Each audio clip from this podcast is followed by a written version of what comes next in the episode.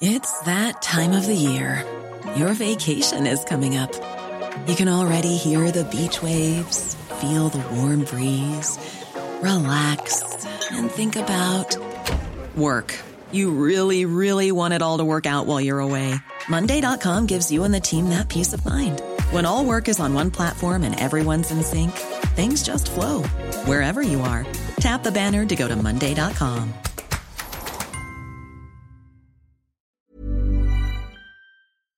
Hello, and welcome to another bonus episode of The New Abnormal. And we thank you so much for being here. Today, we have an extra special guest with Linda Hirshman, who's, of course, a lawyer and a New York Times bestselling author and cultural historian. She's presently serializing her new novel, Red State, and today we're going to talk to her all about SB8 and what's going on in the Supreme Court. Welcome to the new abnormal, Linda Hirschman. Thank you for having me. In my mind, it's funny because Jesse and I were talking on Monday, as we talk 500 times a week as we book this podcast, which is most of what we do in the world. He said to me, What's going on this week? And I said, It's all all that matters is the Supreme Court this week. and he was like, What are you talking about? Uh, yeah, you said, I don't know what you're talking about, but it really matters. And I'm going to set the stage for you. And then you, because you are actually an expert in this, can really explain to us what the hell is going on. But on Monday, the Supreme Court did something they almost never do. Right? They did it last time with Bush Bush versus Gore, which is they pulled up a case because they had to address it. Right. Let's talk about this case. There has been some talk about why they pulled it up. And part of the talk is because they took so much heat for deciding the issue of the availability of abortion in the state of Texas on a shadow docket in an interim order. The bill is called SB 8. It was a bill that made abortion illegal in Texas. The Supreme Court let it go 5 4 on the shadow docket August 31st, September 1st. You could no longer get an abortion basically at all in the state of Texas unless you figured it out within the first two weeks of being pregnant. Right, while you were still putting your clothes back on. right, exactly. The thing about this law that is extremely unusual was it made it deputized civilians to enforce. Right. So SB 8 looked weirdly like ordinary civil actions. People sue for defamation of character and all kinds of things like that. And so it had a weird, you know, private people who are unhappy with something that's happening in the world and that's illegal do get to bring civil lawsuits. Um, so the SB 8 looked weirdly like a normal civil lawsuit, but of course it wasn't. It was a concoction by someone that Elena Kagan called in her inimitable New York way some genius. okay, footnote, I heart New York. Anyway, and the genius, whose name is Mitchell, had cooked up this scheme whereby the state of Texas would not enforce its own civil law or criminal law. Only private plaintiffs would be able to enforce it. And Mitchell thought by doing that, he would make it impossible for the abortion clinics to get a federal court to stop this law because there would be no defendant. You couldn't sue the state of Texas because Texas said, not me.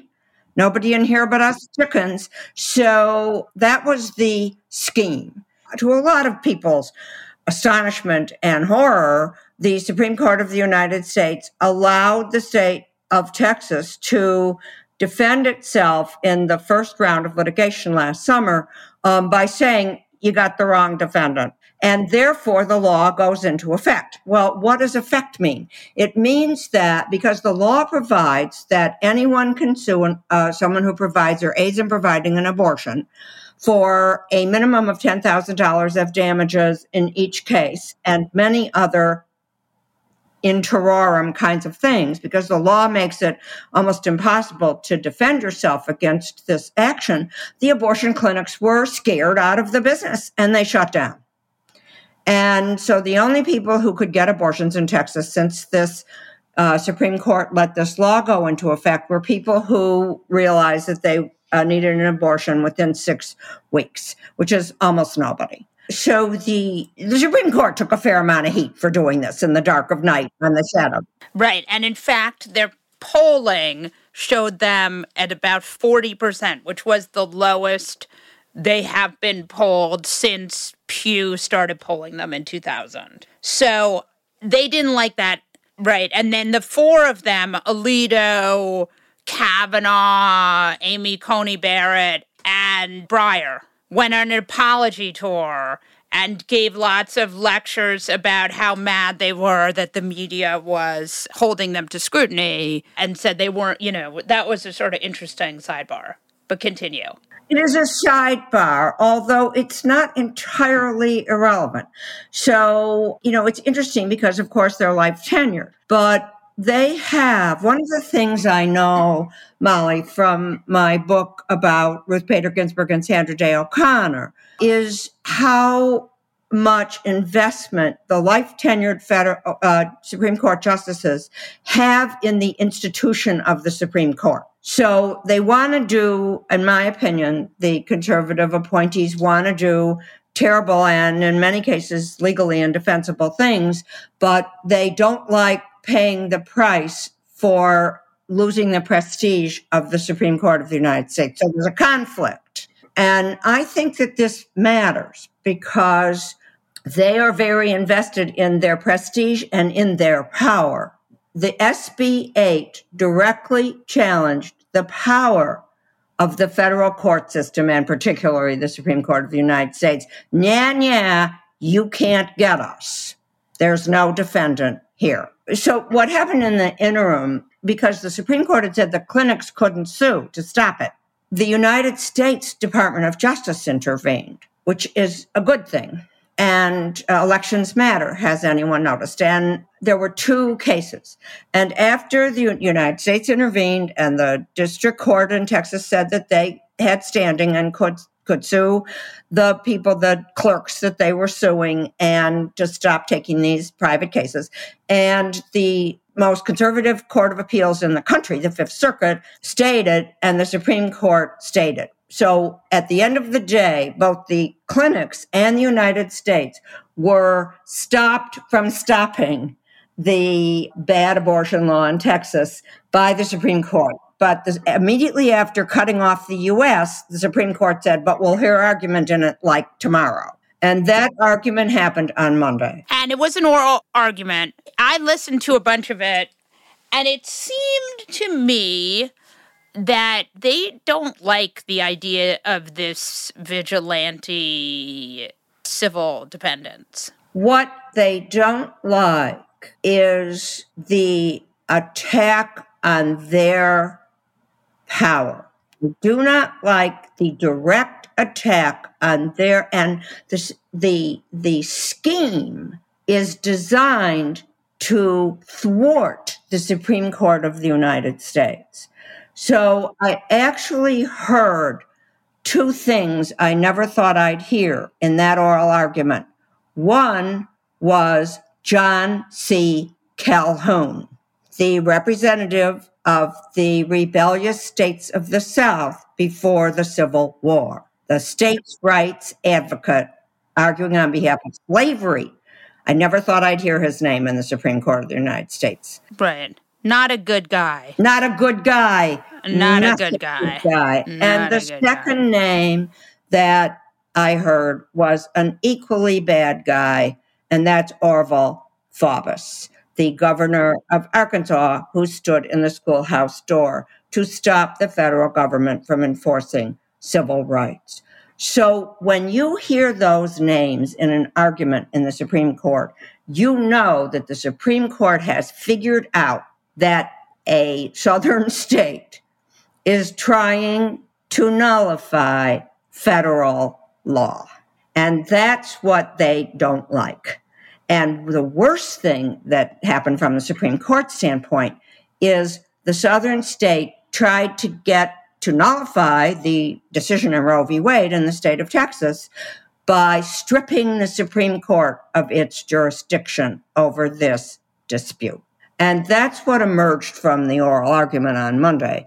And that's what has led a lot of commentators to say they think that at least two of the five of the six conservative justices will flip and make a majority to strike down SB 8. This is not because they love abortion rights or because they think that women are citizens. They Right, see it as a threat To their power. so I was listening to the argument. Of course, I didn't only listen to some of it. Oral arguments in Supreme Court constitutional cases are like pornography to me. I could not turn it off. And I'm so glad that I listened because what I thought everybody was listening to see what the justices were going to say, so that it would be like an indication of what they were going to do. But I know they regard themselves as the American nobility, and this law threatened them. So I was pretty clear that there would be enough uh, votes to overturn it, especially since in a minute they're going to have a case to strike down Roe v. Wade anyway. So Right. they don't need this case. Right. But something so interesting, Molly, happened in the oral argument, which, if you're going to bring a suit in the American legal system, you generally have to have an interest in the outcome. Okay? right. So I can't sue you because you decide to wear white shoes after Labor Day and before Memorial Day. I can't do that because I have no legally recognizable interest in how you act. Right. And that doctrine, which seems very obscure, came up in the argument. So one of the justices, I think it might have been Breyer, asked the lawyer for the state of Texas, what interest do the people that the Texas law has authorized to sue have in stopping women from getting abortion? Okay. SB 8 has authorized everybody in Texas and maybe people outside of Texas, we don't know that yet, to bring these civil lawsuits for damages because women have gotten abortions. What business of theirs is it? Justice Breyer asked the Texas Attorney General. And the Texas Attorney General said their interest is their outrage. Every person in Texas, and maybe every person in the United States, knowing that some woman is getting an abortion in Texas can be outraged by knowing that. And that's enough, morally outraged, he continued.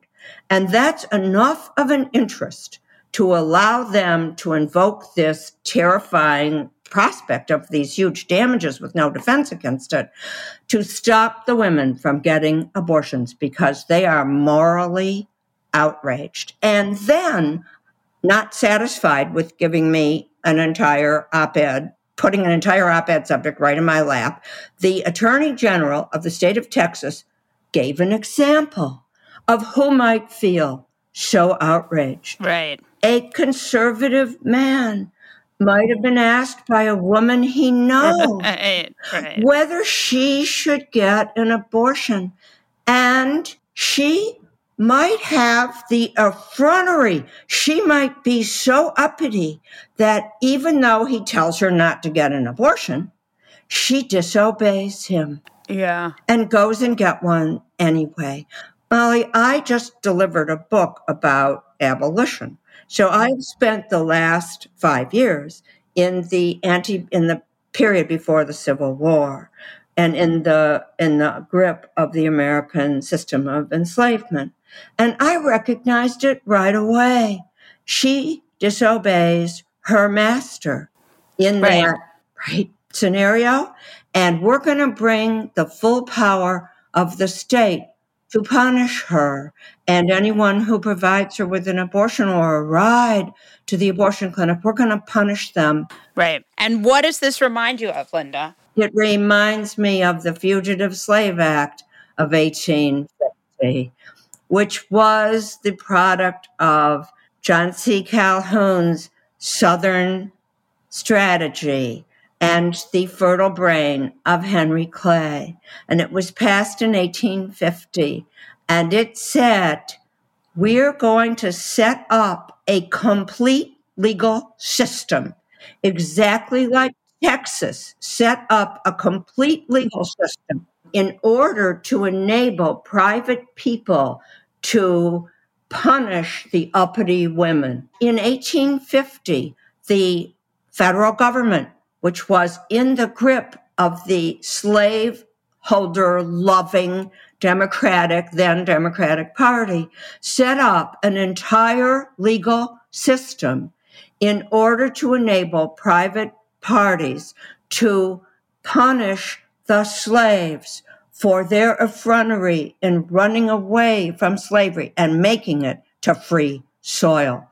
The systems are identical. In the case of the Fugitive Slave Act, it was the federal government that was in the grip of the white supremacy slaveholders. In the case of the Texas law, it is the state of Texas that is in the hands of the people who would oppress women seeking equality, but the schemes are identical. The only difference is that Texas felt they had to pay people to punish the women.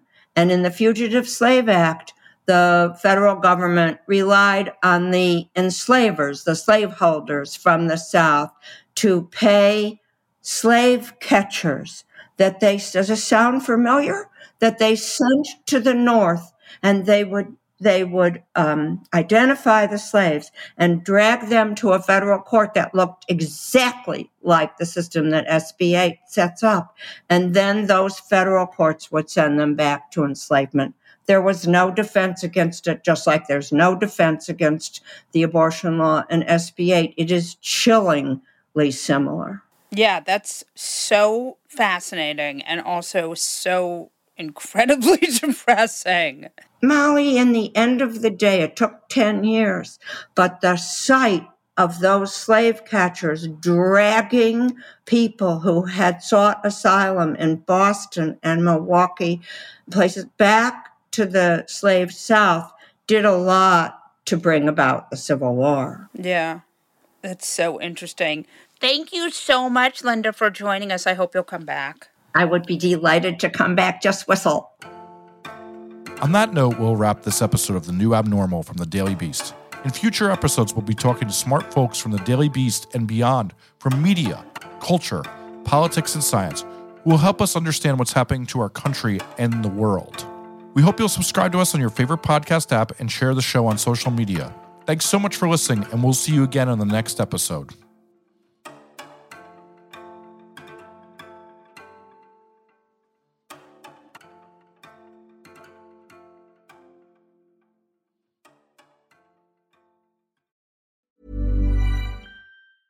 Planning for your next trip? Elevate your travel style with Quince. Quince has all the jet setting essentials you'll want for your next getaway, like European linen, premium luggage options, buttery soft Italian leather bags, and so much more. And is all priced at 50 to 80% less than similar brands. Plus, Quince only works with factories that use safe and ethical manufacturing practices.